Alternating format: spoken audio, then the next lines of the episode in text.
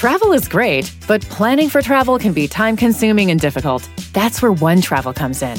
With One Travel, you'll find everything you need to book the perfect trip flights, hotels, cars, transportation. It's all right there. With One Travel, you can book online, via app, or even pick up the phone and talk to a travel advisor ready to help you make your selections. Visit onetravel.com slash music or call 855-437-2154. Plan it, book it, live it. One Travel. The most exciting part of a vacation stay at a home rental? Easy. It's being greeted upon arrival with a rusted lockbox affixed to the underside of a stranger's condo. Yeah, you simply twist knobs, click gears, jiggle it, and then rip it off its moorings, and voila! Your prize is a key to a questionable home rental and maybe tetanus. When you just want to get your vacation started by actually getting into your room, it matters where you stay. At Hilton, we deliver your key right to your phone on the Hilton Honors app. Hilton for the stay.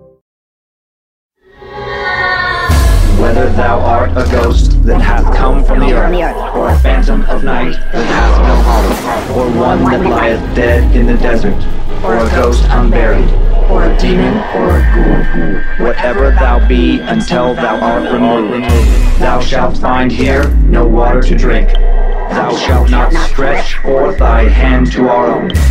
Into our house enter thou not. Through our fence break through thou not. We are protected, though we may be frightened.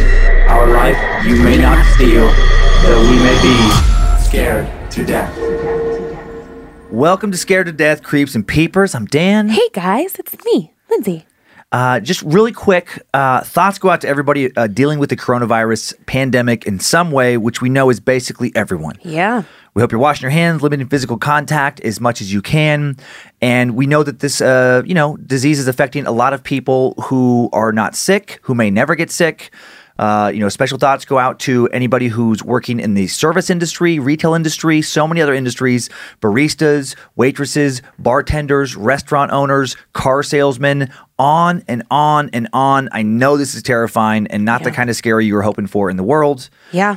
We're going to do our best just to keep this coming out every single week for as long as we can, hopefully the entire time, because we know that many of you uh, want a distraction from everything else going on in the world right now more than ever. So just want to say our thoughts are with you. And yeah, this has affected us. Uh, you know, um, I, I also have been a stand up comic and can't tour for the foreseeable future. So I, I feel your pain on some level. And yeah, Yeah, we're bummed. tough. We're bummed. It's tough. Uh, we we enjoy digging into these stories right now more than ever. I think just as we want an escape too. So we're with you in many ways. I'm pretty sure you did this. You're pretty sure. Uh, yep. Too many too many scary stories unleash something. Yeah, exactly.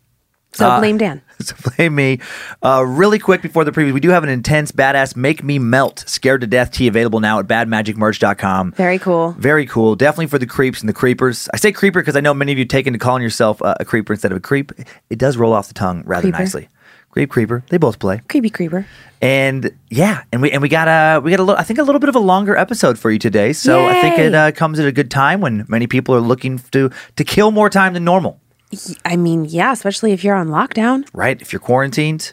Uh, how many stories do you have today? I have two, but also Yes. I have a little update, which is not like something that we're going to start doing regularly. I know that like time suckers love the updates. It's not going to be a regular thing. This one just happens to specifically pertain to a story we told from the Yeah. Leap Castle. Oh yes, that's right. Yeah. Very cool. And we got pictures, right? Yeah, it's very cool. Very cool. Very cool.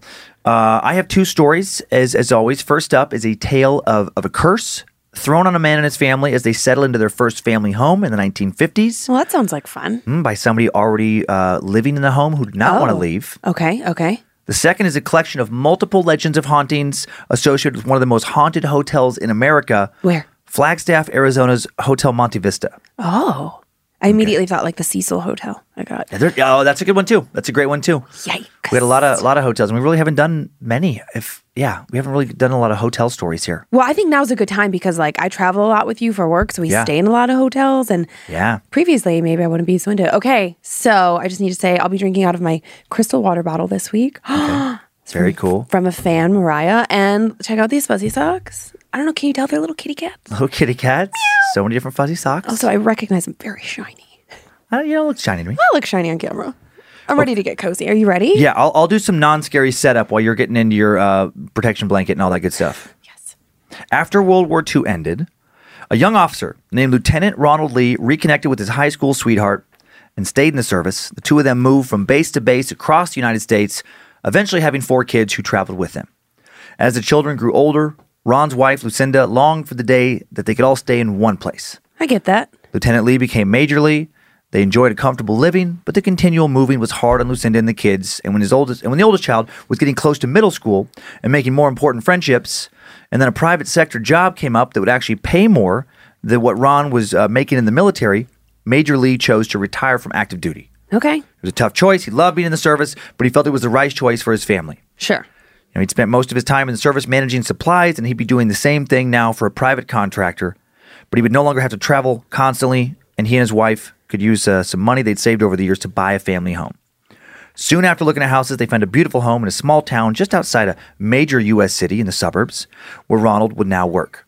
The town had everything they wanted good schools, nice Catholic church, parks for the boys to play baseball in, shady sidewalks for taking walks. There was even an ice cream parlor in the center of town, perfect for after dinner treats. All very quaint and wholesome. Malt shop, diner, cute little movie theater, and more. All set in a friendly little town where everyone seemed to greet you with a smile and everyone seemed to know everyone else's name. I love this. Take me there. The house was plenty big enough for the family with a large yard for the kids to play in, had two full stories, plus a small root cellar, and an attic big enough to use as a storage room or convert into a playroom for the kids. Had four bedrooms, two bathrooms, one in the ground level, one in the second story, long, narrow staircase connecting the two main floors. Even had a garage with a nice workspace along the side, and it was easy walking distance to both the local grade school and junior high combination and the local high school. Less than a mile from all the downtown stores, there was even a big city park with a playground at the end of the street for the kids. It was perfect. The sale went smoothly. The Lee's initial offer was accepted by the current owners. They signed the papers and quickly became homeowners for the first time in their lives. Okay, this is all very exciting. All very good so far. In the month it would take to ready the papers for closing and for the owners to move out, the Lees put all their things from base housing into storage and lived with Lucinda's parents until they could move into their new home. And then when the time came, some of Ron's army pals from the nearby base helped them move in. They picked up all of his family's things from storage, loaded them into a rented truck, drove them to the Lee's new home, and unloaded their things. Shortly after arriving at the house, Ronald cracked the door and started opening the windows on the first floor, and one of his buddies took a box upstairs to put it into what would be Ron's daughter's room. And when he walked into that room, Ron heard a surprised shout. Time now for a tale called He Wanted to Die in That House. Yeah. Yeah. Ron heard footsteps coming from the wooden stairs, and his buddy, who had just yelled, came into the kitchen where Ron was now standing. Hey, Ron, you better come see this, he said. Ron walked up the stairs with his friend. They walked down the hall to the bedroom his friend had just been startled in and threw open the door. Inside, there was a thin elderly man sitting on a bed listening to a small transistor radio. Okay. He glared at Ron and his friend with intense anger in his eyes. He started speaking rapidly and animated, yelling at them in a language Ron was familiar with but didn't speak. He was shouting at them in Italian. And Ron knew enough Latin from his Catholic school days to get the basic gist of what he was saying. He really wanted them to leave. Ron and his friend tried to explain to him that it was Ron's house, and he was the one who needed to leave, but the angry man didn't seem to speak any English. Luckily, one of Ron's friends was Italian, Frankie Giovanni, and one of his relatives who lived nearby actually spoke the language fluently. Frankie ran to a neighbor's house and called his uncle, who luckily came over quickly. Ron really hoped this guy would be able to talk some sense into this angry old man and get him to leave. He didn't want to drag an elderly man out of his new home, and he'd rather not involve the police. When Frankie's uncle arrived, he went up to talk to this man and found out that he'd lived there for many, many years and that he didn't want to leave. He had figured he was always going to die in that house, and he was devastated when his kids, who were the owners, had decided to sell it. Okay. And when the rest of his family moved out, he dug in his heels and simply refused to go with them. And he wasn't going to leave now. What followed was a heated argument, and Ron had no more luck convincing the man to get out than his family had before him. Unfortunately, he still ended up having to call the police. Someone from the county sheriff's department arrived with someone from the county welfare agency. The woman from the welfare, welfare agency called the realtors to see if the man's family could be tracked down. No luck. Finally, the sheriff's deputy, Ron, and a couple of Ron's old army buddies had to physically remove this old man from the room. Oh, geez. They had to literally carry him down the stairs and out to the waiting squad car. He was, of course, furious. The whole way down, the man fought like mad and screamed at them in Italian. Finally, just before the old man was placed in the squad car, he screamed something directly at Ron. If looks could kill, Ron would have died right then and there. The man made a strange gesture with his hands as he yelled, and directly before yelling, he spit near Ron's feet. Yeek. Frankie's uncle looked a bit concerned by what he just heard, and he told Ron he just put a curse on you for taking his house. Ron didn't believe in curses, but he soon would. Ron shrugged his shoulders, saying, Whatever makes him happy, I guess. And then, while the deputy and the welfare agent drove the angry man to a nearby facility for the elderly to hold him there until the family could be tracked down, Ron and his friends removed the man's belongings and brought his family's stuff into the house. And then, several hours later than originally anticipated, Ron finally went and returned the truck to the rental agency, picked up his family, and they moved into their new home. And all was well for the first week. The Lee family unpacked boxes, repainted a couple of rooms, and cleaned up the yard. Their new welcoming neighbors introduced themselves to Ron and Lucinda. Several of the women in the neighborhood brought the family cake, cookies, and pies as welcome to the neighborhood gifts. Cute. A couple curious kids from the neighborhood, about the same ages as uh, the Lee's two older children, rode their bikes up and down the sidewalk in front of the new Lee home until Lucinda invited them in and introduced them to her boys, who hopped off on their own bikes and went out to check out the neighborhood with their new buddies. By the end of the first week, the boys were playing baseball in the park with their new friends and inviting them over for dinner. And then late one night, a week after they'd moved in, the honeymoon was over. Ron was woken in the early morning by the sound of someone slamming cupboard doors in the kitchen. He nudged Lucinda to make sure he wasn't hearing things, and right after waking her, two doors were slammed in rapid succession, and they were both certain that neither of them was dreaming. Ron jumped out of bed, headed toward the kitchen. He briefly thought about grabbing a handgun he had in the dresser, but he didn't. It must just be one of the boys. He figured one of them had gotten out of bed far too early and was looking for some cereal. He just didn't think an intruder was logical. This was a small town in the 50s where having, an, having, having to escort an unarmed elderly man out of the home had been the craziest thing the deputy had dealt with in months, if not years. That same deputy had told him, echoing what the realtor had told him weeks before, that this was the kind of town where no one locked their doors. But part of Ron, as he made his way out of his bedroom and toward the stairs, thought he might soon rethink that policy. He again paused for the briefest moment and thought about grabbing his gun. No, he was being paranoid. What kind of intruder loudly slams cupboard doors? Right after having that thought, Ron heard another cupboard door slam shut. It was one of the boys. It had to be. Ron walked to the top of the stairs and then he froze. Oh no. He couldn't believe what he was seeing. At the bottom of the stairs, bathed in eerie blue white light coming in through the windows from the street light outside, was the old man who had cursed him. The man looked up at Ron, and Ron quickly realized this man he was looking at was no longer human. His eyes were black hollows. His skin was bluish white. It looked brittle and cracked. His hair was wispy, white, and practically glowing. He pointed a bony, bony finger at Ron. His mouth opened. A dark blackness poured out like a snake. and then Ron, a hardened military man, a World War II veteran who had seen combat, a decorated veteran, felt very, very afraid. And then in a flash, this man, this thing, was at the top of the stairs, its face no more than six inches from Ron's face. Startled, terrified, staring into the black hollows where eyes should be, Ron let out an involuntary scream and fell backwards.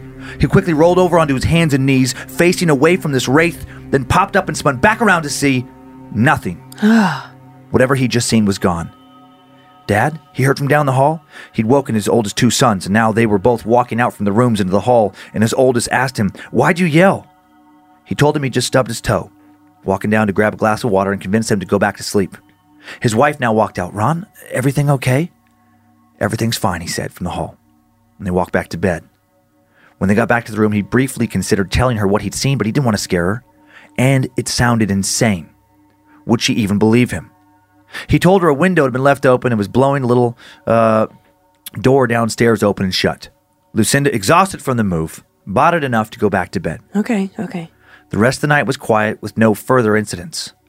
The following day, Ron drove into town to work at his new job. Lucinda continued to make their house a home, look after the baby and their toddler, and their two older boys played down the street at the park, enjoying the last weeks of summer. And then the next night, it happened again. More banging from the cupboards downstairs, more frequent and aggressive than the night before. Both Lucinda and Ron woke up to the noises this time. Lucinda asked Ron if he thought a window had been left open again. When he told her yes, she offered to go close it herself and started to get up. Oh no, oh no. Ron grabbed her wrist He said that he would handle it. He didn't want to risk her seeing what he'd seen. He walked out of the room like nothing was wrong, shut the door behind him, and then froze in the hallway, almost paralyzed with fear. A cupboard door in the kitchen began to open and close continuously. Ah. Bang! Bang! Bang! He steeled himself and walked to the end of the hall. Bang! Bang! Bang! He doesn't see anything. The apparition from last night, nowhere to be found. He slowly and steadily walks down the stairs, prepared at any moment to see the horrible sight from the night before. Bang! Bang! Bang! Soon he's in the kitchen. Still, he sees nothing other than the cupboard door opening and closing, with no breeze in the house opening and closing. Uh-huh. He starts to walk towards it, not really knowing what he's going to do once he gets there. Then another cupboard door opens and then quickly slams shut. And then suddenly all of the cupboard doors open at once. Oh my God. And before his eyes, all slam shut. Bang! Ron, of course, is startled. And then he's about, about jumps out of his skin when he hears his wife scream from behind him on the stairs. Oh shit. He spins around. Immediately, he sees what had scared her. The ghost of the old man is back. Standing off to the side of the base of the stairs by the door to the backyard, staring at the two of them. His eyes still empty, black hollows, his skin still bluish white, brittle and cracked, his hair wispy white, practically glowing. His mouth opens and once more a dark blackness pours forth like a snake. He silently says whatever he's saying, and he possibly moves fast in a blur and now stands directly in front of Lucinda, who screams again, a scream of pure terror, and then he vanishes as Ron begins to run towards his wife. Lucinda bursts into tears and yells, What was that? Ron begins to tell her everything as the boys pour out of the room. The baby and their toddler can be heard crying. After getting the kids to bed, he tells her about the curse, about seeing the same entity the previous night.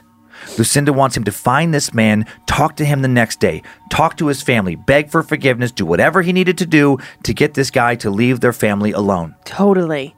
The next morning, Ron calls the local police station, gets a hold of the deputy, the same one who had helped remove this man from his house just over a week earlier. He asked if they were able to connect that man with his family, and what the deputy tells him doesn't surprise him, but it does make his stomach drop. No, they hadn't connected him to his family, the deputy said, because two nights earlier in the nursing home he'd been forced to move into, the man had died. I knew it. Staff said he'd refused to eat the entire time he was there. Ron told his wife what he just heard, and she insisted they immediately visit their new church. The spirit of this angry man was haunting their home, and they needed to talk to a priest, so that's exactly what they did. Good. They spoke to Father Parsons, who agreed to come over that night for a, a house blessing to cleanse their home. The Lee family gathered that evening in the kitchen, children and all. Lucinda and Ron each held their rosaries. And Father Parsons began their home's blessing, saying, In the name of the Father, and of the Son, and of the Holy Spirit. And then Ron, Lucinda, and their oldest two boys each made the sign of the cross and replied, Amen. And then when Father Parsons started to say, Peace be with this house and with all who live here, all the cupboard doors began to violently open and shut. Ah. Father Parsons made the sign of the cross and started to repeat louder this time, Peace be with this house and with all who live here. And then Father Parsons screamed and stumbled backwards.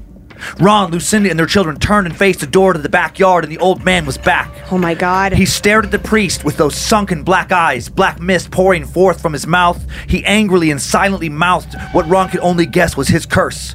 The Lee children were screaming now. The cupboards continued to open and slam shut. Bang! Bang! Bang! Father Parsons quickly regrouped. Again he yelled, this time as he held the rosary cross out towards the spirit Peace be with this house and with all who live here. The apparition flashes forward and is suddenly in the priest's face, who is clearly frightened but doesn't move. Peace be with this house and with all who live here, he screams. Leave this family and be gone. Your time here is past, and the Spirit of the Lord compels you, in Jesus' name, to leave this place and never return. And just for the briefest moment, the face of the old man's ghost seems to become less monstrous, less menacing, looking more like he'd looked in life, and his expression is one of sadness. And then he quickly fades from sight. The cupboard ceased to slam, the house falls silent, the energy of the home immediately feels more peaceful. The priest finishes his blessing, and Ron and Linda Lucinda comfort their crying children. When Christ took flesh through the Blessed Virgin Mary, he made his home with us. Let us now pray that he will enter this home and bless it with his presence. May he always be here and with you, share in your joys, comfort you in your sorrows. Inspired by his teachings and example, seek to make your new home before all else a dwelling place of love, diffusing far and wide the goodness of Christ. And both Ron and Lucinda say, Amen. Amen. They thank the priest profusely. The priest returns to his church. They move the crib next to their bed, and all the kids sleep in the room that night, and for next the next night, and for several nights after that as well. What didn't happen those following nights was the return of the old man's ghost. The blessing had worked. the Lees never reported any more sightings. They did find out where the old man had been buried at the local cemetery, placed flowers near his tombstone, paid their respects, and expressed their sadness over the way things had ended for him. Dang. I've reached for my cross. Yeah. Dang. Wha- I'll, do you have pictures? Mm-hmm. Okay, I'll, I'll hold my thoughts until after the photos. Okay, so here's a picture of the old man Yikes! who had put the curse on the family. What? That's not real. It is, that's actually that's not the old man from the. That's a creepy old man from Poltergeist too. I know. I was like, wait a second. How creepy is that actor though? Yeah, they did a good job with him. Uh, here's a picture of Ron and Lucinda, the Lees. Um, Why? What is with the fucking creepy bunny? That's not them either. That I just I was looking for creepy old man, and for some reason this picture came up of a dude in a creepy bunny costume holding two boys. yeah, that's creepy. Ugh. okay. One more. This is the only one I could find. So here's a picture of the Lees. Uh, no, like, there's no pictures of any of these people.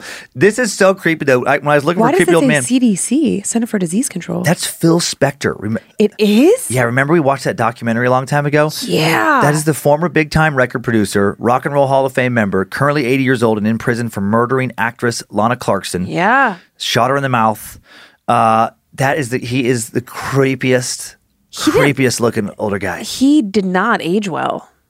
No, Something is Looks like wrong with his face. I mean, he, like, like, he literally looks like a goblin.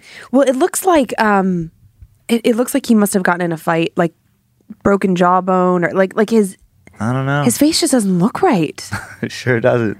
Yikes! Woo! All right. Well, thanks for fun pictures. No pictures. okay. So, first of all, I have to say this. Yes. Who the fuck just leaves their father in this house? Yeah. That- that's that's preposterous. Can you imagine if we would have moved into our house and there was just an old man still living there? I know. that is insane. like- it's insane. Like if if okay, my parents are not that old. They're not near death, even though you know I have my thoughts about my dad. But let's just say my dad dies and my stepmom wants to stay in the house. We're going to call like welfare services, like somebody. Sure. She's going to be removed before we let new people Sure. move in. It's insane. How is that a thing? I don't know. And- and- And then, and then they were couldn't be found. Are you kidding me? Was he just an insane old man? Who was that even his family that lived there before? Like, I have so many questions. Oh yeah, and there's no additional details, and that's the nature of a lot of these stories. You know, it's a scary story, you know, out there on the web somewhere, and yeah, we don't know if these are true or not. But uh, again, if it is, terrifying, felt really fucking real. right? So I mean, yeah, I, but there's but there's no peripheral details, which I kind of like on a lot of these stories. Does it feel more real to you then? No, it's just like um, it makes it harder to kind of pick apart where there's you can't be you can't like look up and then find somebody who's like, well, actually, the Right. Lees exaggerated this. It's like no, it's just there's just one story floating out there, and this is what it was. And I had to do some digging for that one too. It's Yeah. not like an easily accessible story. Yeah.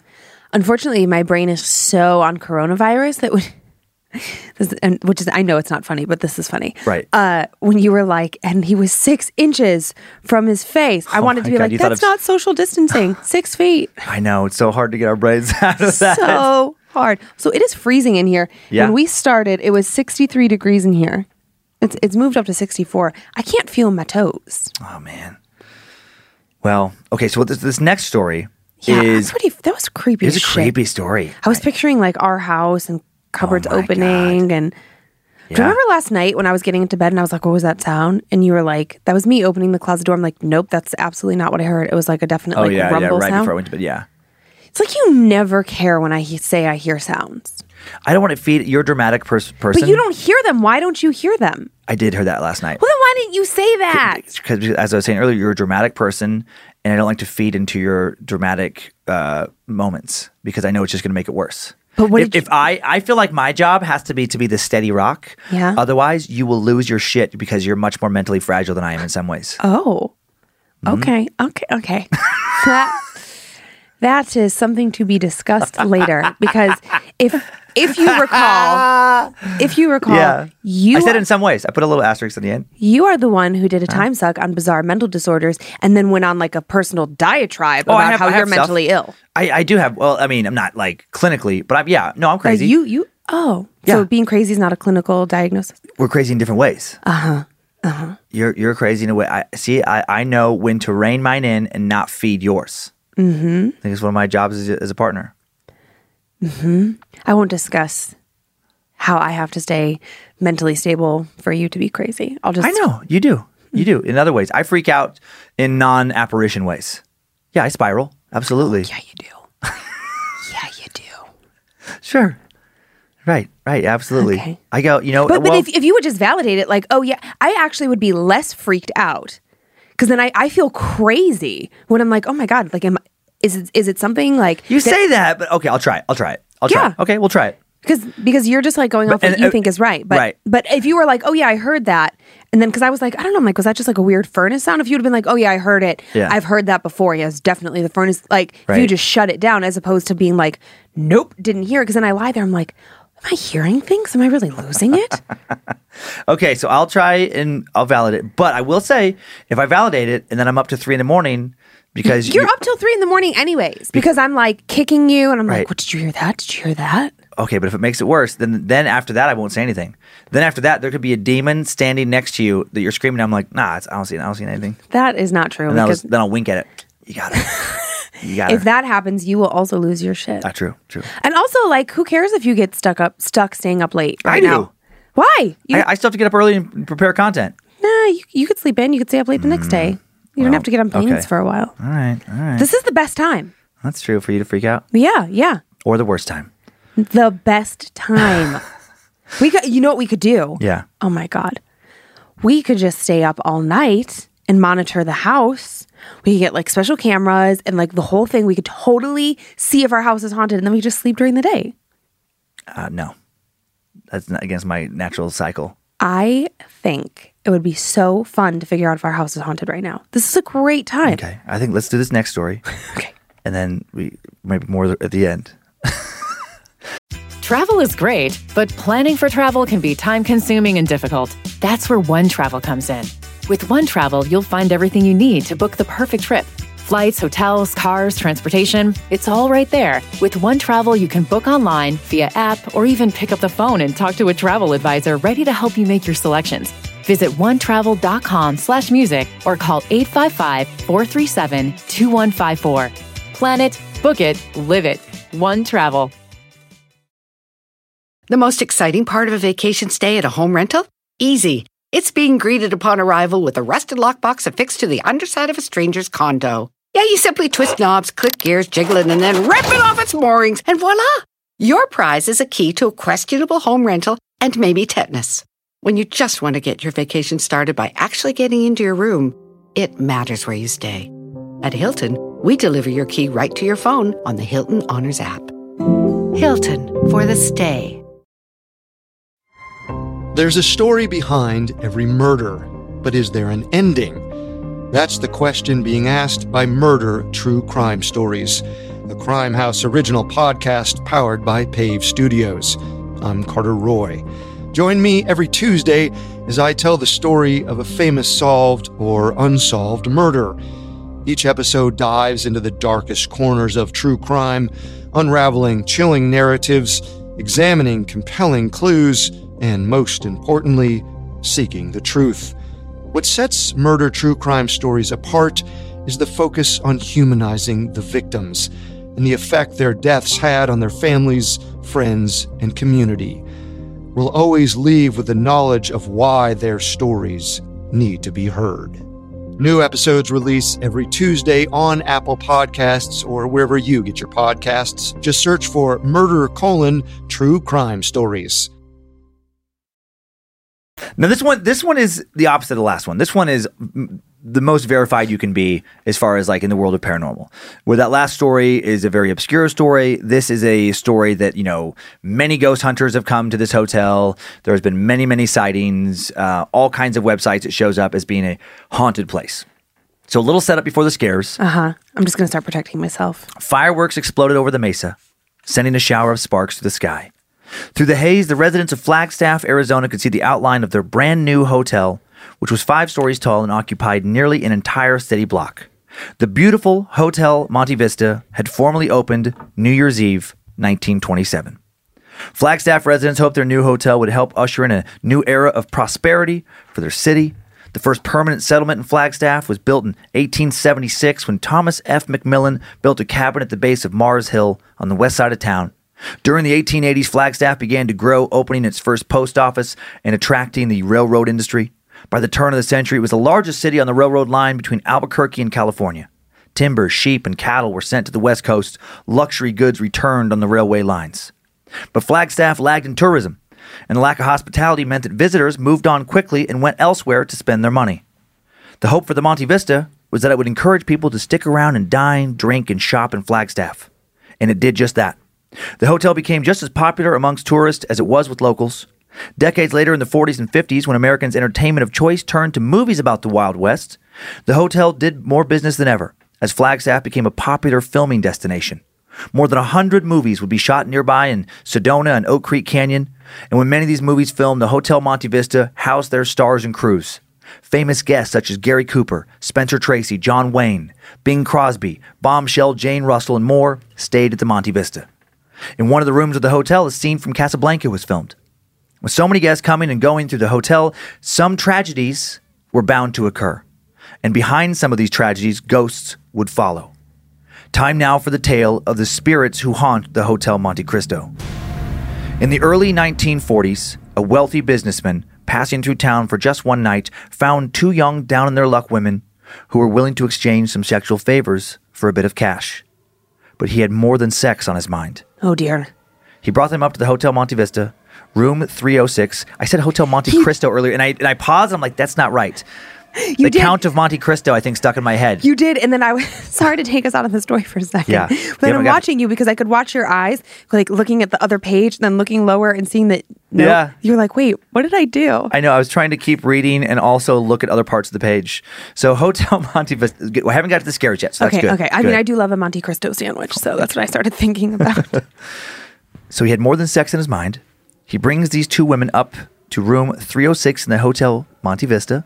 Shortly afterwards, guests down the hall report hearing their bright, spirited chatter, which slowly turns into the sounds of sex. A few minutes later, some guests hear the sounds of an argument, and then the sounds of some sort of physical altercation. Uh oh. and then the screams. The clerk who answered calls about these reports goes to check on the room, but he would be too late to save anyone. Shit. Two women are thrown from the open window of the third story room. Both die on impact on oh the ground below. God. The businessman shoved his possessions into a suitcase, quickly fled out a back door as the bodies lay mangled on the sidewalk, growing cold.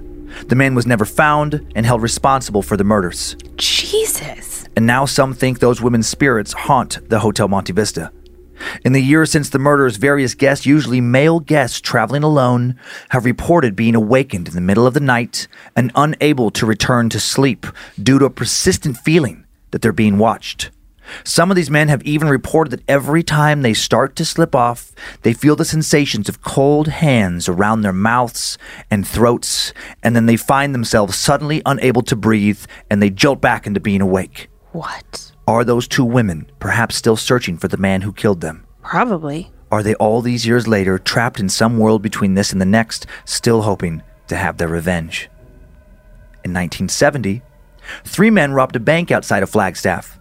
As they started to flee the scene, the police arrived and a gunfight broke out. One of the officers fired a shot into the leg of one of the robbers before the men fled. They were able to lose the officers in the ensuing chase, and then instead of going to a hospital where they were worried officers would be waiting for them, they ended up at the Hotel Monte Vista. The man who'd been shot didn't think he'd been badly hurt, and concealing his bloody leg beneath the table, he decided to self medicate and lay low until the next morning. He and his two fellow bank robbers drank well into the night. The more they drank, the less pain he felt in his leg. Eventually, he started slurring his words, and then finally, he slumped over, unconscious. His friends assumed he'd had just too, one too many, until later they looked down. On the floor beneath the table was a pool of blood. Right. Their friend had been bleeding out and he'd die before the ambulance would arrive. By the time it did, his friends were long gone. Just a few days later, the bartender, Jerry, heard a cheerful voice greet him with, Good morning, when he unlocked the bar to start his day. At first, Jerry assumed it was a drunk patron who'd fallen asleep there the night before, but when he looked around, he realized no one else was there. He felt silly for having responded to the voice until a few days later when he was opening the bar with a coworker and they both heard it. Good morning, the voice rang out. Morning, his coworker responded. And again, no one was there. A couple months later, Jerry and another hotel bartender were talking after hours, long after the place had closed. Suddenly, they heard someone stumbling into the bar, crashing through the doors, and knocking some chairs over. When they ran to find the source of the noise, nothing. They were the only ones in the bar. Ugh. And it wasn't just the bartenders hearing all this commotion. To this day, guests sometimes hear voices and loud music emanating from the bar late at night. Numerous guests have heard the same song, a popular Ella Fitzgerald rendition of How High the Moon from 1960 being played over and over again on the jukebox. Some hotel visitors swear they can hear a raspy voice singing along with Ella. Did that man who died listen to this song shortly before he bled out that night? As the 70s slid into the 80s, Flagstaff hit an economic recession, and many of those who couldn't afford housing or were working intermittent, uh, uh, uh, it, Intermittent. intermittent, I can never say that word. It's one of these most annoying words. I T I N E R A N T. In- Like temporary. I'll just say temporary. It's a fancy word for temporary. I, I overreached trying to put that one in there. Uh, they're working temporary jobs. They boarded at the Monte Vista. One such man was known only as the Meat Man by the hotel staff. That's fucking creepy. He stayed in room 220 for several months, and all of the staff soon learned to never enter his room. The first few times when cleaners did come in, they were overpowered by the stinking smell of rotting flesh. The source? Rancid meat hanging from the room's chandelier. What? This incredibly strange man never offered an explanation for why he had this meat, never said what kind of meat it was. Then, several months after checking in, this meat man died. Staff didn't find his body until he'd been dead for three days. And then, when they did find him, he smelled almost as bad as the meat he used to hang from the light. The hotel staff cleaned out his room, hoped this would be the end of it, but some think the meat man is still staying in the hotel. A few weeks later, some men staying in the same room had a fight and punched a hole in the wall. A maintenance man got the call that room 220 needed some work. When he got there, he felt a chill in the room that he just tried to ignore at first. He needed a tool that he didn't have on him, and he had to leave for about an hour or so to return to uh, to run to a hardware store and come back. When he returned, he unlocked the door to room 220 and claimed he found the television on at full volume, the linens on the bed torn to shreds and draped over the chandelier, just like the meat that had hung there a few weeks earlier. Weird. Today, guests that sleep in room 220 sometimes report the television acting up, as well as reports of a horrible smell permeating the room and cold male hands touching them as they sleep. Ah. The most haunted room might be 303. Several guests who have stayed in room 303 have reported not being able to sleep at all because of the constant creaking. Creak, creak, creak goes on the entire night. And while the sound is bad enough, making it worse is being able to see the source of the sound.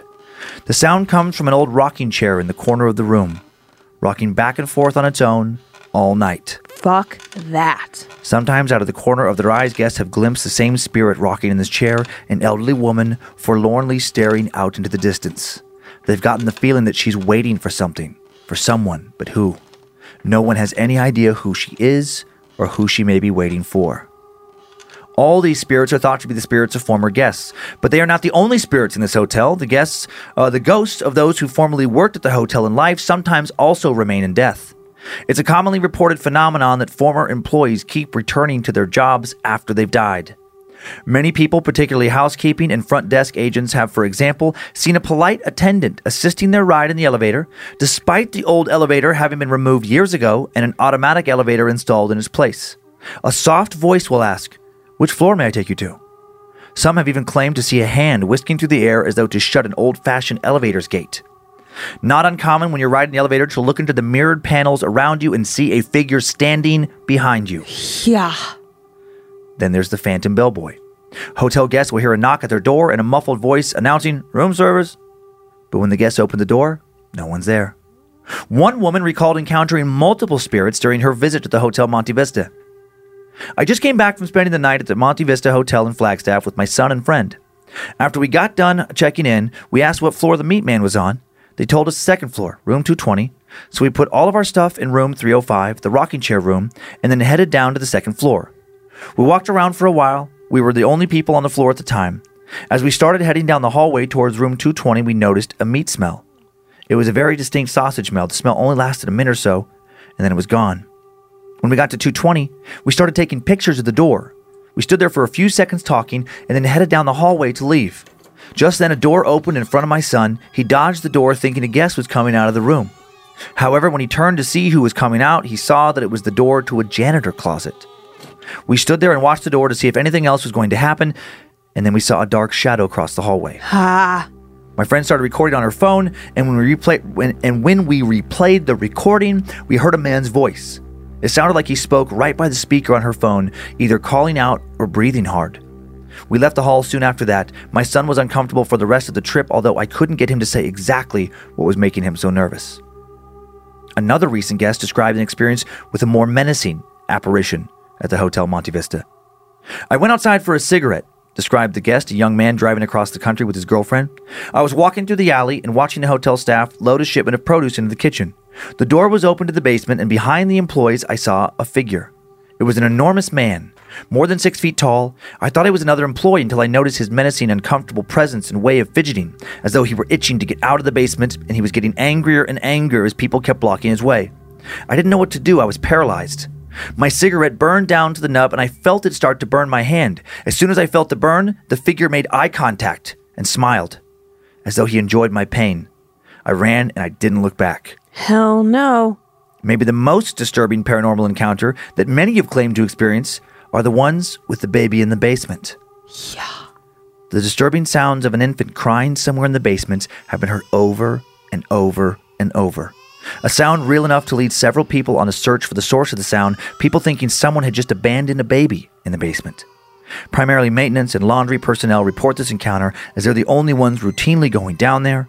Staff have found themselves running upstairs to escape the sound of the cries, sounds very real to those who hear them. And some of those who have looked for this baby report that as they seem to get close, they start to feel the air get thick and heavy.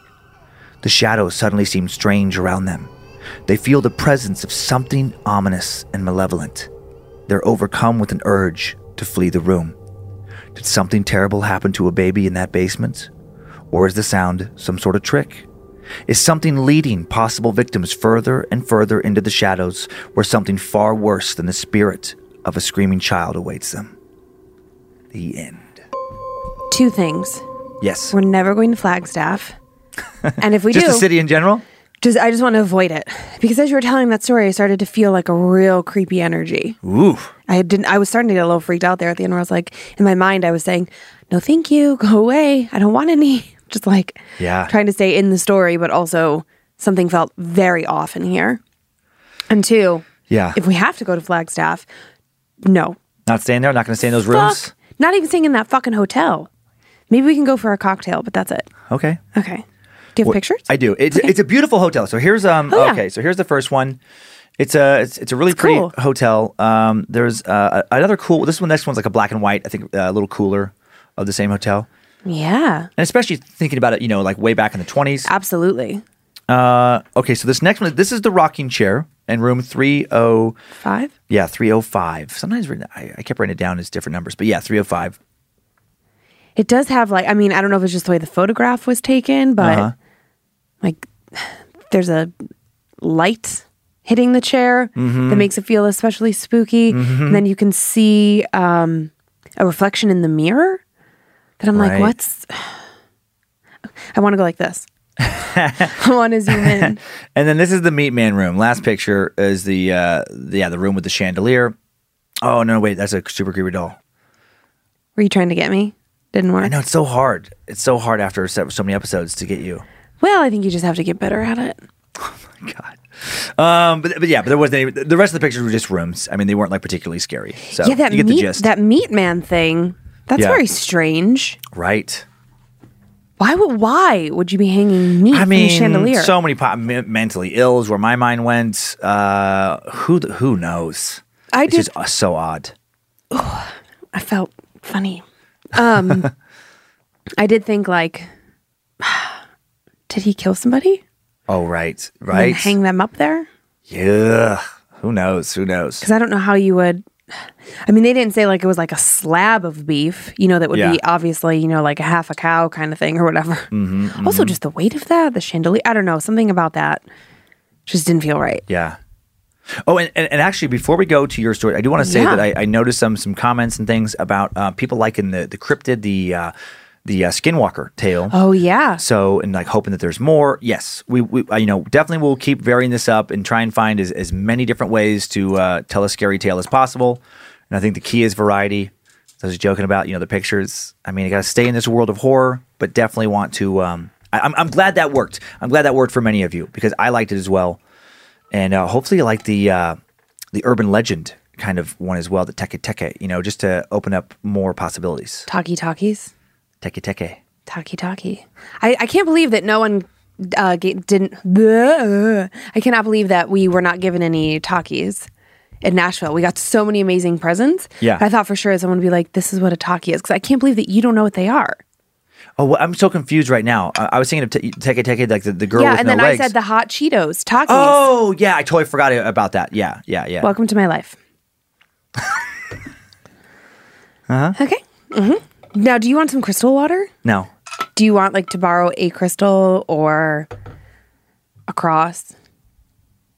Uh, no, I'm good. I'm good. You got your squishy? I gotta find my squishy. He's right yeah, there. right there. He's next to your um gravel. What? Nothing. I just think, What? I think of like your welcome to my life comments about like, yeah, yeah. I don't, I don't remember every everything you say Or anything. or anything. My God, this, this, what's going on with you? This quarantine got you all sassied up today. I think I was thinking about yesterday when what did you say? You said I'm a character. You are a character. I said that. Uh, yeah, yes, you are a character. Okay. Uh, Is that? I don't I, I you don't, know like? how to you don't. take that. You don't like me? It's, I said it's good. I I don't know. said. I said it's good. Okay. You're not boring. Okay. Are you ready for some spooky stories? I am character. I don't even know what's happening right now. Okay. Okay. Uh, so this first story is a little story about camping. Are you? d- I I'm- feel like I'm you're still laughing. No, I'm listening. I'm Okay, listening. Okay. Uh, I, I mean, I thought that this was kind of crazy, and I don't know how you could explain it. Okay. So I'm I'm curious to hear what you think at the end. Like how how did that happen? Right. Okay. Or how could this happen? Hey guys, I have a story for you. My friend and I have one or two big camping trips a few times a year in the Oregon wilderness. This story is about one of those trips. One of the bigger camping grounds that we frequented is in an isolated spot deep in the mountains off one of many logging roads that snake their way through the Tillamook National Forest. It's a tradition within the group for one person to leave early, scout ahead, claim the spot before making camp. Seeing as how I enjoyed meandering through the woods alone on rainy days, I left early to claim one of the prime spots before anyone else. And after an event- uneventful drive through the Tillamook Forest, I ended up making camp around 11 o'clock that morning. It was a cold autumn morning, and it was misting heavily thanks to the low clouds moving across the valley that day. Putting in one of my wireless earbuds, I started one of several podcasts I had downloaded onto my phone and got to work by getting fast by getting a fire started fast. Hanging tarps to, provide cover for sitting came next. Hanging tarps provide cover for sitting came next, as well as putting up my tent and chopping wood for the coming evening. After an hour, camp was made, and I sat down next to the fire to warm up, dry off, get some coals ready for, to cook lunch. But while I was buttering up the cast iron pan, the audio in my phone cut out completely. My first instinct was to check to see if my dumbass had forgotten to charge my headset. Fully charged. Disconnecting the headphones from the Bluetooth, I started the podcast again. It played over the speaker, and my phone was fine. The moisture must have shortened out the cheap wireless headset, I thought, before pausing the podcast to check the wireless one more time. I restarted the headset and went to reconnect before the sound of something coming down the gravel road drew my attention. After a few minutes of staring at the road, expecting one of my friends to pull up, nothing happened. Turning my attention to the fire, I started to feel a sudden cold, as if my clothes were completely drenched. And then I noticed that the fire had burned down to cinders and was smoldering, mm-hmm. nearly choked out by the rain. Startled, I jumped to my feet to find that I was soaked to the bone. as if I had either been sitting in or walking around in the rain. I didn't start getting scared, however, until I checked my phone. It was somehow now 2 p.m. I had lost two or so hours. It was about this time that I made the decision to get the fuck out of there. I grabbed my things out of the tent that I would be leaving behind before making my way to the car when I heard something on the road again. My heart skipped a beat before the sight of my friend's red pickup truck brought a huge sense of relief. Mm-hmm. I, ma- I made my way over to him while he parked. When he got out of the truck, I could tell something was wrong. My buddy looked tense and angry. Bro, what the fuck?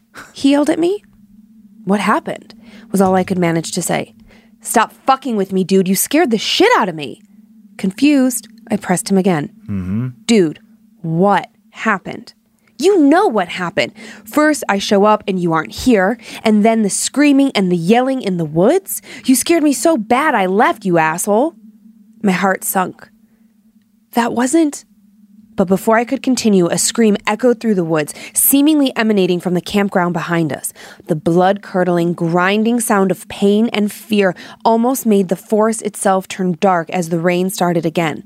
My friend and I only took one look at each other before running to our cars and getting the fuck down off that mountain. When we made it out, we called the rest of the group and told them that the site was full, before going home and never speaking of the incident until several years later. When we finally did talk about it, I had only one question for him Why did you come back? He said, I just had the feeling that something was wrong, you know? And to this day, we have yet to return to that logging road, and I still have no idea what happened, nor do I care to know. I'm just glad my friend didn't leave me behind. Mr. S. Mr. S. leave his name. Isn't it so weird? Yeah, odd story. I mean, I mean, I, uh, part of me is like, well, why did when it, when his friend heard the screams, if he thinks that his friend is missing, why not look for them? But I guess you could be really scared. And yeah.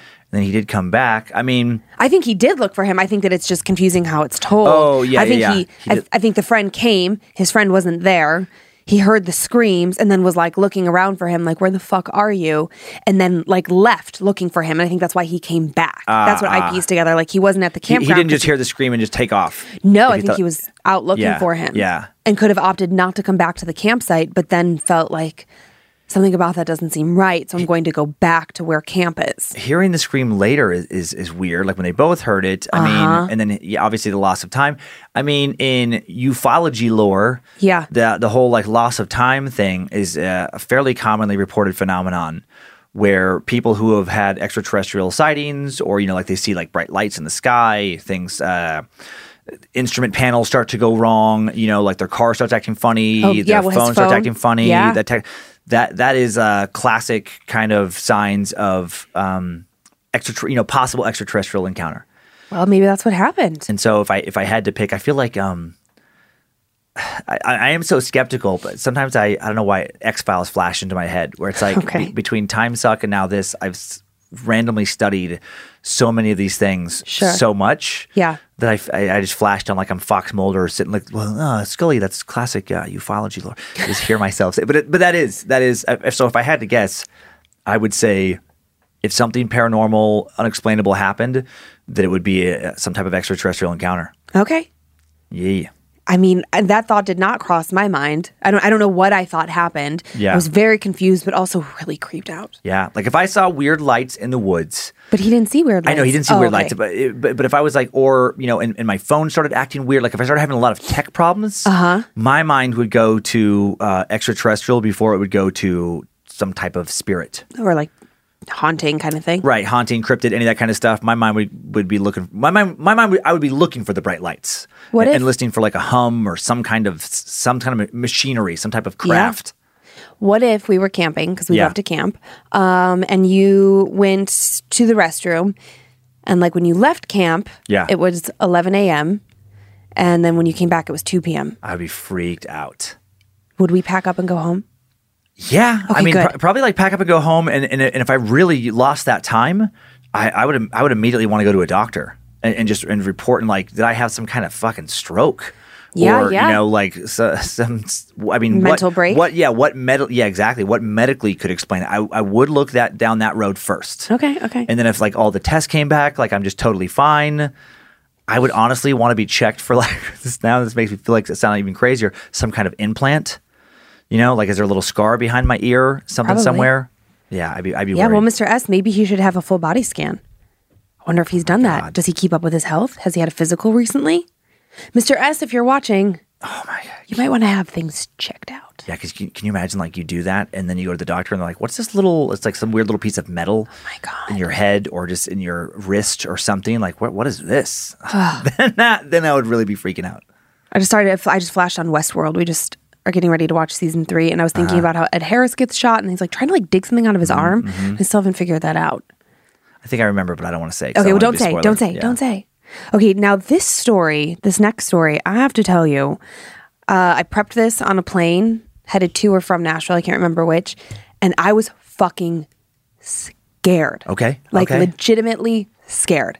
It's it's a bit long. Mm-hmm. Um, I like a long, scary one. yeah, and I think that this and it has like a nice build. Good, And I think the storyteller does a really good job of um, keeping the series of events. I just realized that this is like so big. Um, The series of events. If you're if you're just listening, she was talking about my uh, penis. your dick is right here, honey. Ayo, tiny little. Oh, jeez. Tiny amethyst penis. okay. Um, but I, I thought, uh, I, I was like, oh, you could, you, you write really well. Like this really made cool. sense. It was clear. I didn't find any part of it confusing. So, I mean, I feel like you can really immerse yourself in this one. Okay. Okay. So this story uh, is about a haunted apartment in Harlem, New York. okay. Okay. All right. And so she begins Hi, I really enjoy your show and find myself unable to turn away even when I'm getting cold chills. Yes. I am definitely a peeper and don't know why I can't stop coming back for more. Maybe it is the curiosity of the unknown, mm-hmm. or maybe it is hearing things that seem to match experiences I have had in my life. Or maybe I'm curious to know if crystals really have this power to protect and deter bad things that we can't see. I'm waiting to hear your results on that. My story takes place over a couple of years in the early 2000s in the middle of New York City, and it made me a believer in many things from the paranormal realm. My husband had been accepted into a graduate program at a prestigious school in the city. We found ourselves moving from our small town in Utah to the Big Apple. It was exciting, an adventure we looked forward to. I had never been so far away from friends and family for very long, and I found myself bawling my eyes out as my dad drove away with the empty moving truck after helping us move into a five story walk up in the middle of Harlem. We had spent the last of our savings putting down a huge deposit and payment on our apartment and the move across the country. Even if we didn't like where we were, we were in it for the long haul. Things started out uneventful. My husband was soon starting classes, and I taught part time and spent the rest of the time with our four year old. I was expecting our second child and found myself exhausted after long days of teaching. I began having very vivid and intense dreams about a man being in our apartment. He was angry and telling me to get out as he moved from room to room at an unnatural speed. I would wake up in a cold sweat, feeling unsettled, but brushed it off as pregnancy, crazy pregnancy hormones causing these dreams night after night. A logical explanation. If it was not long after, however, that my dreams seemed to move into my real life. One day, I heard my four year old son playing in his room, and it seemed like he was having a one sided conversation. I could hear him growing agitated and then began crying. I went in to see what was going on and saw him with his back pressed against one wall, staring at the wall across from him with fear all over his face. I asked him what was going on. He said the man wouldn't stop yelling at me. I felt my blood run cold and the hair stood up on the back of my neck. I stared at the wall where he was looking and I could see nothing, but my son could see something. I brushed it off as his wild imagination and took him outside to the park to get his mind off of the unsettling moment. Upon arriving back, he did not want to be in his room alone. I let him help me with making dinner and waiting for dad to get back home. While we were in the kitchen, I swear I could hear foot the, the floorboards creaking in the direction of his room. I again tried to think of an explanation and mm-hmm. thought of how we had neighbors above and below, and we were in an old building. It was probably just me being silly and paranoid. It, it came time to go to bed that night, and I had the same dream that seemed to plague me every night now. The angry man pacing through our apartment at an inhuman speed, yelling at us to get out. I found myself not sleeping well and exhaustion set in. It took a toll on me, and my pregnancy became riskier. I was advised to stop working and to try to take it easy at home for the duration of my pregnancy. I was happy to be able to spend more time with my little guy. Mm-hmm. I soon grew troubled, though. I heard my son having more of his one sided conversations as he would play throughout the day. Sometimes they seemed like nice and friendly conversations, but soon they would turn frightened and uneasy. I decided to try to talk to him more about who he was talking to, thinking that maybe he had an imaginary friend. He said, I play with Sebastian. He likes to see what my toys can do, but then he has to hide when Mr. Tinkets comes looking for him. He tells me not to tell him where he is. Mm-hmm. Who is Mr. Tinkets? He's a mean man, Mommy. He tries to get me to do bad things, and he says if I don't tell him where Sebastian is, we are going to be sorry. I was alarmed by this and felt very uneasy. I don't know where he had heard the name Sebastian and had never heard of anyone with the last name of Tinkets. Mm-hmm. I felt like something was watching us as I talked to him, and I could have sworn the room grew, grew colder by 10 degrees. I told my son to join me in our living room where I could rest and turn on a show for him and get his mind out of, off of what was happening. As we sat watching a movie, I could hear his battery operated toys making noises from his room. Sebastian likes that one, my son said as we heard the little fire truck he had making noises. I got instant goosebumps and felt like crying, which seemed to become a regular occurrence. I had no idea what to do, so I just started praying and left a voicemail for my husband to come home as soon as he was able to. When my husband got home, he of course looked at me like I was crazy when I told him about our son's conversations and the toys making noise on their own. He said it was probably the batteries getting low and or interference from airplanes flying over or other electronics in the building. Mm-hmm. He told me not to get hysterical because he didn't want me scaring our son. I felt like crying in frustration with him, but decided maybe he was right. Maybe it was just my exhaustion mixed with the things that had perfectly good explanations and not some scary alternative. I quickly decided it was not just my mind. It seemed like as soon as my husband would leave for work, the mm-hmm. toys started making noises.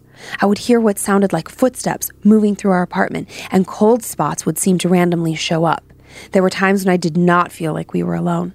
It was often that I felt like we were being watched. Then one day something happened that made my blood run cold. I kept hearing noises coming from the kitchen that sat off of our living room area. The lights were out, but I thought I could see something moving in the dark. It seemed to be peeking out at me from around a corner in the room. I thought it must just be my eyes playing tricks on me. So I sat, staring at this black shadow, waiting for it to move, and move it did. The shadow stepped out from around the corner and it was all black. I couldn't see any features. I could only tell it was human in shape and size. I was already freaking out inside when the shadow appeared to bend over and walk on all fours quickly ah. across the kitchen and disappear down the hallway that led to the front door. I didn't know what to do. I wanted out of the apartment, but that thing was by the front door, or so I thought. I wasn't about to go into the kitchen and look down the hallway leading to the front door. I quickly ran and grabbed my little guy, who was fast asleep for the night. I brought him into the front room with me and sat staring into the kitchen, wondering what I should do. When my husband arrived home, I totally freaked out crying. I mean, ugly crying, where your nose is all stuffy and your eyes get all puffy, telling my husband what I saw. I think he didn't believe me, and that made me so angry with him. I felt trapped in this apartment, unable to really do much to get out during the day because of my high risk pregnancy. I had to tell myself that whatever this thing was had not hurt us yet, and so I just had to coexist with it and hope to never see it again. The activity when my husband would leave began to increase. I hated to leave my son alone because it seemed like whatever was coming to him was growing more agitated, and he was more upset more often than not. One day I was in desperate need of a shower and a moment alone to, to gather my sanity. I decided my son would be okay for the 10 to 15 minutes it would take for me to shower and feel like a normal human again. As soon as I had turned on the water, my little guy knocked on the door and asked if I could hurry. I told him I would. I was in the shower and I was in the shower and out and heading into the apartment in about 10 minutes. When I stepped out of the bathroom, I noticed a few little red drops on the floor leading from the bathroom door toward my son's room. I looked closer and I saw that it was blood. I raced into his room, and what I saw brought me to my knees. My son was sitting in front of the wall that he would stare at, and there were bloody handprints all Jesus over it. Christ. Most were his handprints, but there were a couple that looked bigger. Blood was smeared along the wall, even up high next to the ceiling where he could not reach. He turned to me, and I could see his nose was gushing blood. I quickly grabbed a towel from his laundry basket and held it to his nose to stop the bleeding and dragged him out of the room. What is going on? I choked through tears. My nose started to bleed. Mr. Tinkets told me I, if, if we could cover the wall in red, he might go away, but he said we might need more blood than I have. I was totally creeped out. I went to his room and it felt so cold in there. I began to have a conversation with something I couldn't see. I told whatever it was that this was our home and it needed to go away and to leave my son alone. I remembered from church hearing that if you told something evil to go away in the name of Jesus Christ, it was supposed to make evil spirits leave. So desperately, I commanded whatever it was to go away using the name of Jesus Christ.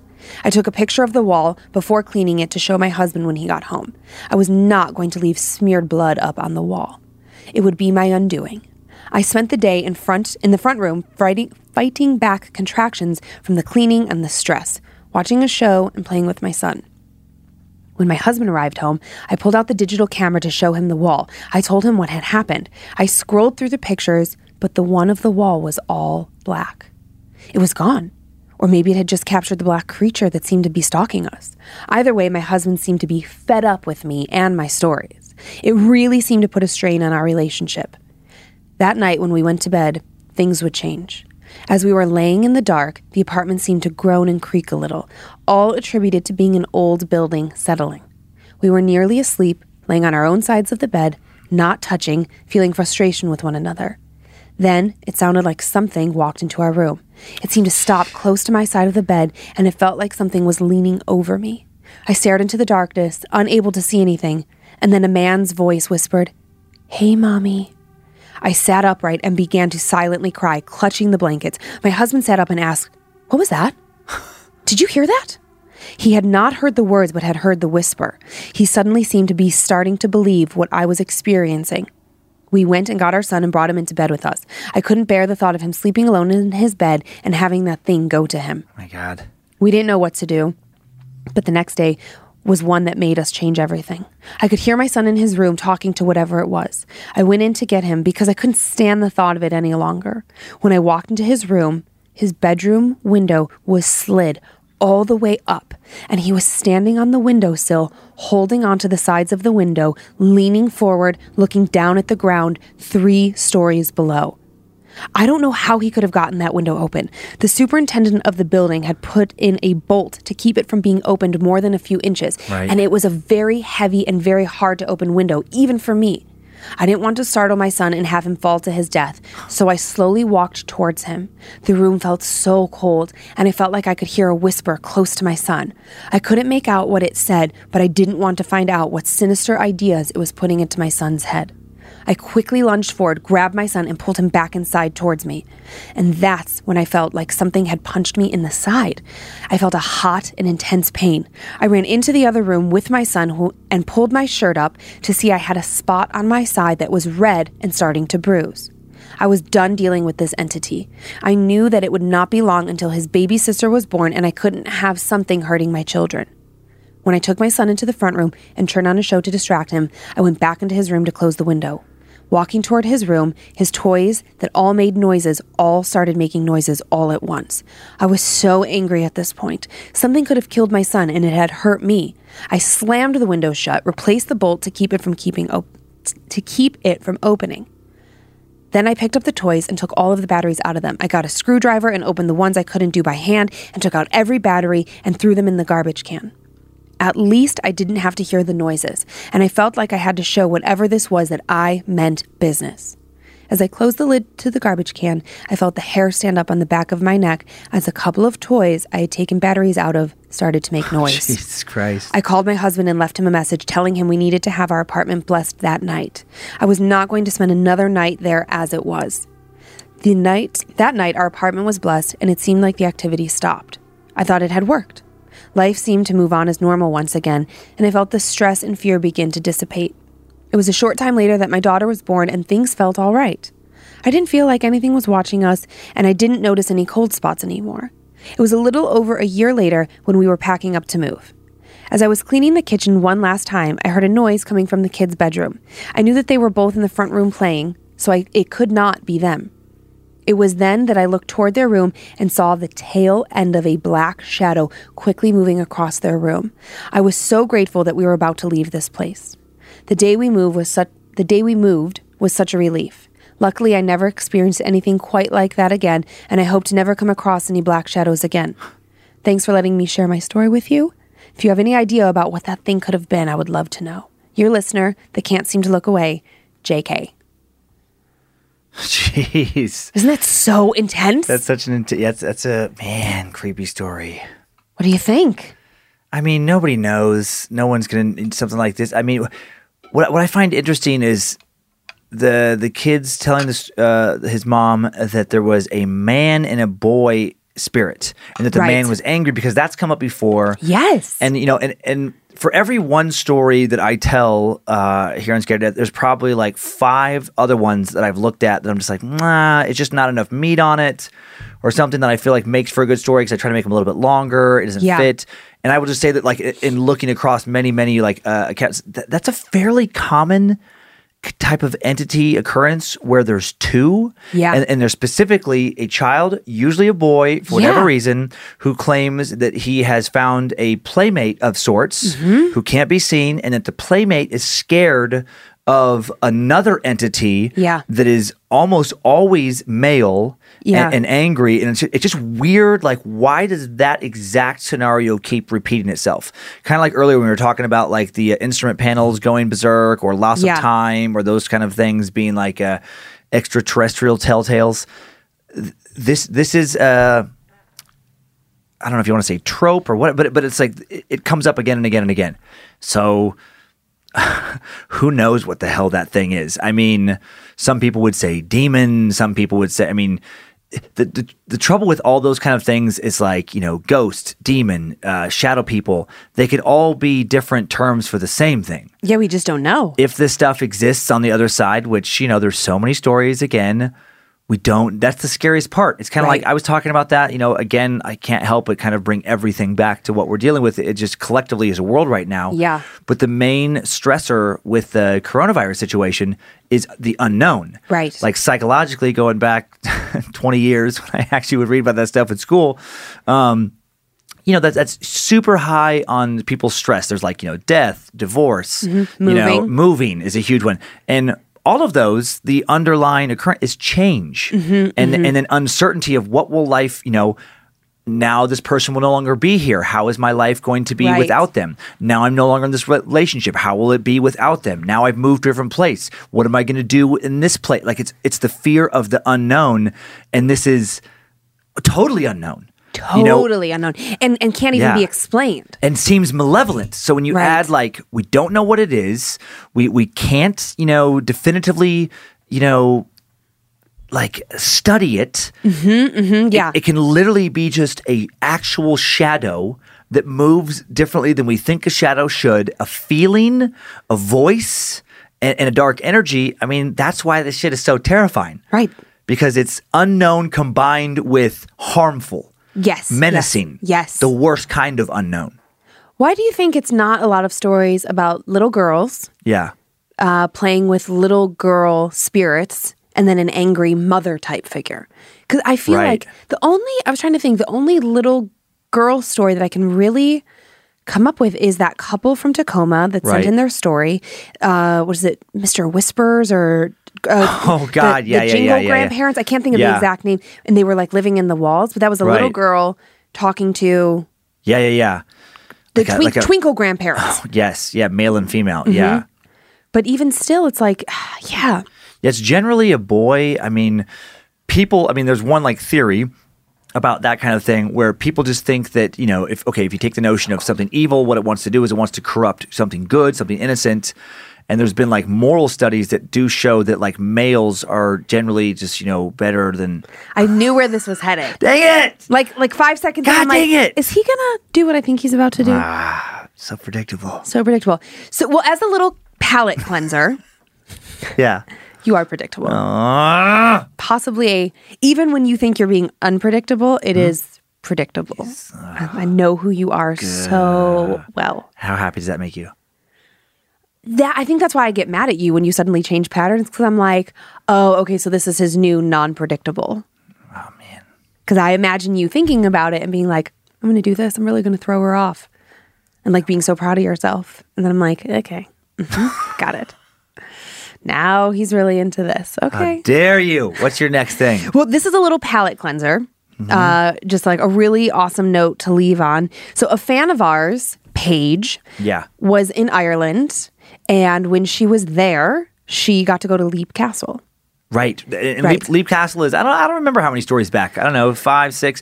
But Leap Castle is the the thing that sticks out for me for that story. A haunted castle, you know, was around for many times, now a private residence, and uh the elemental. Like there's this uh there's like the the bloody chapel. Mm-hmm. The the elemental is the one like down in the I guess in the in the dungeon, uh-huh. where people would actually be, you know, executed. Like there's a whole trap door. But yes, very, very fun, creepy castle story. Yeah, and in the episode, I meant to look up which number episode it is, and I'm so sorry that I forgot. But it is the episode entitled "The Unknown." Okay. and so this is the message we get from from Paige.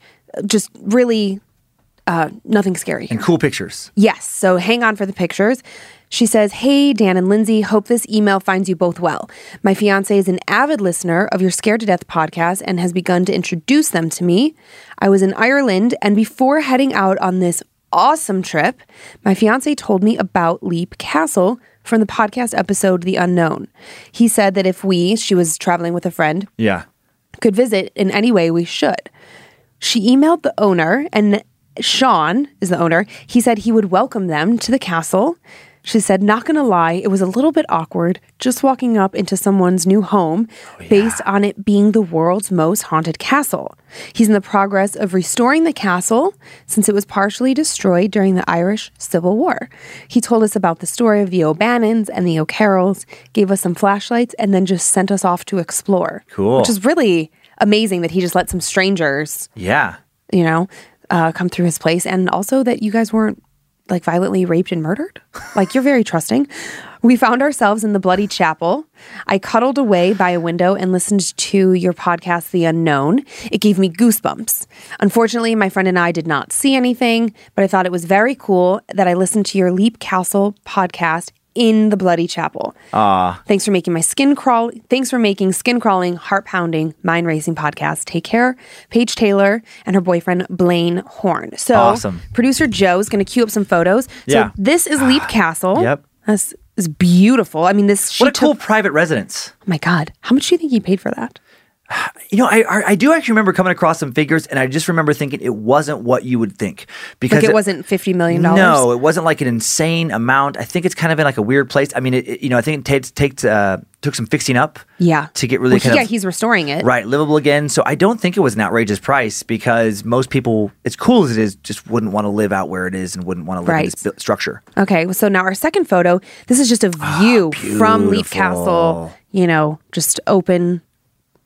I mean, God, I, ho- I hope I get to go to the Dublin Comedy Festival with all this nonsense. I hope it doesn't get canceled.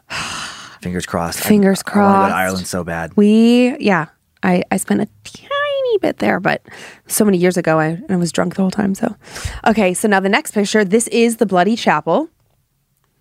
Very, very cool.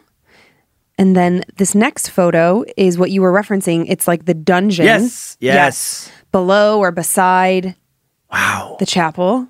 Wow. And I, and you know all these photos will be on social media, of course. Yeah, on our Scared to Death podcast. I, I can never remember without looking. Scared to Death podcast on Instagram. Uh-huh. Yeah. Uh huh. And then this next photo is just of ruin. So like this is them looking out the bloody chapel outside. Oh, yeah. You know, just some really old ruins. And then this this last photo is of Paige listening to the episode The Unknown in the bloody chapel. and I love that. Ah, that's so cool. yeah, it's a beautiful photo. That is, that's, yeah, that's a, that's a cool shot. Yeah. So thank you, Paige. Thank you, Paige. That's awesome. Thanks for sharing. And, you know, just again, we won't be doing like updates frequently. Yeah. That's not going to be a part of this show, but this was Yeah. Mm-hmm. so specific to something that we had talked about, it seemed. And you, and you wanted to thank somebody about a T-shirt. I did. Thank you for I reminding me. see. I already listen to you sometimes. or did you just like see it over here? No? I got this t-shirt. I, we first of all, we got so many cool presents in Nashville, Yeah. and just with the chaos of everything, we haven't really unpacked. Um, there's a pile of things, but I did get this water bottle that I'm very excited about. You put crystals in the bottom, so thank you from from. I can't speak today.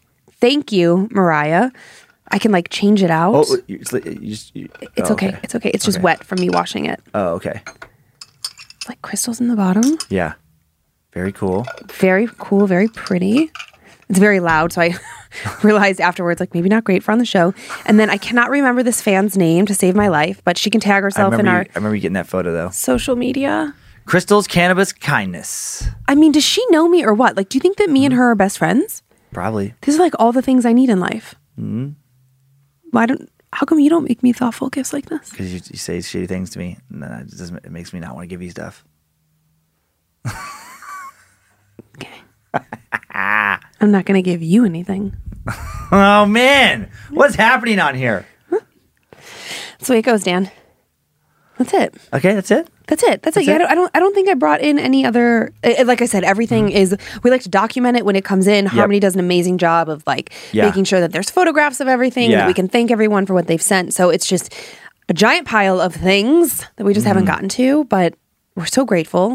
It was so fun to meet fans in Nashville. It was. It was. It was such a precarious sort of weekend, you know, and we know. just, you know, we really thought long and hard. Like, do we do the shows? Do we not do the shows? And Yeah. there were a couple people who came through the line that like it just really stood out to me. There was this one couple I've referenced them to you so many Yep, times. yep. Husband and wife and or maybe boyfriend girlfriend, but I think husband wife. And they both work in jobs that are tourism Mm-hmm. based and she was coming through the line and she got super teary-eyed and was just thanking us. Thank you so much for being here. This is so stressful. Yeah. We are about to lose our jobs. This might be the last thing that we get to do for a long time. We really needed this release. Um so yeah, I mean, and we did our best to be. Yeah. We took photos at a distance, Yeah. and you know didn't interact unless it was lots of hand sanitizer and permission from both parties, and blah blah blah. And Yep. you know, we did all the things, and yeah, Yeah, that means it's a very complicated issue. You know, I mean, it's just, yeah, it's just tough. Where you know you don't want to not flatten the curve. You don't want to spread something that's going to hurt people, but then also, you know, I it's like hardwired to want to support small businesses Mm-hmm. because I know how devastating this can be economically, and I feel just as bad. They're going, to you know, some people will die a different kind of death. right. You know, that makes me uh, equally sad as some people, other people actually dying. I know not everyone's going to feel that way, but that is the way I feel. Yeah. and it, yeah, it's just heartbreaking to me. It And- is. It is. and you know, and one thing I gotta, I realized, you know, a lot of people don't even know I do stand up. I talk about it so little here. Yeah. Uh, I do have a new album. If, if you're looking for extra content, I got s- six albums on Spotify, uh, on Amazon Prime. You can watch two different, you know, over hour plus specials, stand up specials, and there's another one coming out. Get out of here, Devil, coming up soon. And then on Pandora, it'll be an early release starting on April 1st. Yeah. So tons of extra content. If you want some laughs to help escape and not just horror tales, please check out, you know, just Dan Cummins. You can find tons of content out there. Yeah, and it's like you know we are a small business. Like Mm-hmm. you know, for people coming into scared to death, I don't. They don't know like the whole story, and we don't need to have like a long thing about this right now. But Dan and I had a very unconventional like way that we met. Our marriage. We have. I have two stepkids with him. I don't. Mm-hmm. I haven't birthed any children, but they're my fucking babies. So don't say I don't have kids because I'll kill you. Mm-hmm. Um, you know, we moved to Idaho, and before we moved here. Uh, I moved here first, and then Dan followed, and it's like this long, convoluted, Yeah. very complicated story. But he started another podcast called Time Suck uh, uh, out of our kitchen. And um, it just grew and grew and grew through the support of fans. And subsequently, we've been so lucky that uh, I quit my job to work at the podcast. Dan and I both work here. And then we have three other full time employees in house. And we have several people that we pay on like a, um, what do you call it, like a 1099 freelance, on a Yeah. freelance basis. So by watching our show, by commenting, reviewing, rating, like you are helping. And I know that we're all stuck at home or in really shitty situations right now. Right. If you want to be able to help, like that's what you can do. You can listen to Time Suck. You can listen to Scared to Death. You, you can listen to Dan's stand up. Believe it or not, those things Yeah. really matter right now. And that goes for all of podcasting and stand ups alike. I mean, if you can just download, if you can Mm-hmm. like their photos on Instagram, I mean, those things, it, it feels so trivial. Yeah. But when we come out of it, how we survive right Yeah. now is really going to matter. So just like a huge Yeah. push to just support. That's if you don't have five bucks to go buy a coffee Yeah, at a local yep. coffee shop, you can support people who are doing these kinds of things. It's coronavirus approved. It's fr- it's free. There's social distance. It's just yep. It's just uh, yeah. You don't have to spend any money. You don't have to go anywhere. yeah. You can you can do it at home. And so and we thank all of you who are doing that. Yeah, so thank you, thank you, thank you, thank you. Big heartfelt thanks. Yeah. And and you know, like if you have a crystal, like you should hold on to it. And now is the time to send in your stories. If you do have more time, you're quarantined, please send in stories to my story at scared to death podcast.com. Everything else, info at scared to death podcast.com. Um, thanks for listening or watching Scared to Death. I know more people are watching on YouTube. Appreciate that on YouTube. On the same channel, you can also find the Time Suck videos and you can find stand up videos. We're putting more and more of those out there. You can see scary photos of Dan. I mean, not scary. Old pictures of Dan when he didn't look like this. I look very different. Yes, very different. When I was uh, much younger and, and thinner and had long hair. so weird. Uh, it was cool at the time. Harmony Vela Camp on social media. Thank you. Joe Paisley producing and directing. Zach Flannery, Sophie Evans, uh, Joe Paisley, Zach Cohen, Jeffrey Montoya for the sound beds. Thank you to Heather Rylander for your help. Follow us on Facebook and Instagram at Scared to Death Podcast for more content. Subscribe to Bad Magic Productions on YouTube. Enjoy your nightmares, creeps and peepers. Hope you were scared to death, and we're going to be uh, here for you. Here for you during this crazy time. Good luck, everybody. Sending you lots of love. If spirits threaten me in this place, fight water by water and fire by fire. Banish their souls into nothingness and remove their powers until the last trace. Let these evil beings flee through time and space. Evil may pass through, but has no home here within, scared to death.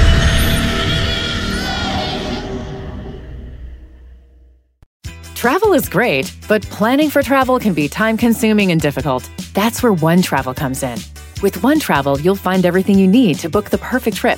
Flights, hotels, cars, transportation, it's all right there. With One Travel, you can book online, via app, or even pick up the phone and talk to a travel advisor ready to help you make your selections. Visit onetravel.com slash music or call 855-437-2154. Plan it, book it, live it. One Travel. The most exciting part of a vacation stay at a home rental? Easy. It's being greeted upon arrival with a rusted lockbox affixed to the underside of a stranger's condo. Yeah, you simply twist knobs, click gears, jiggle it, and then rip it off its moorings, and voila! Your prize is a key to a questionable home rental and maybe tetanus. When you just want to get your vacation started by actually getting into your room, it matters where you stay. At Hilton, we deliver your key right to your phone on the Hilton Honors app. Hilton for the stay.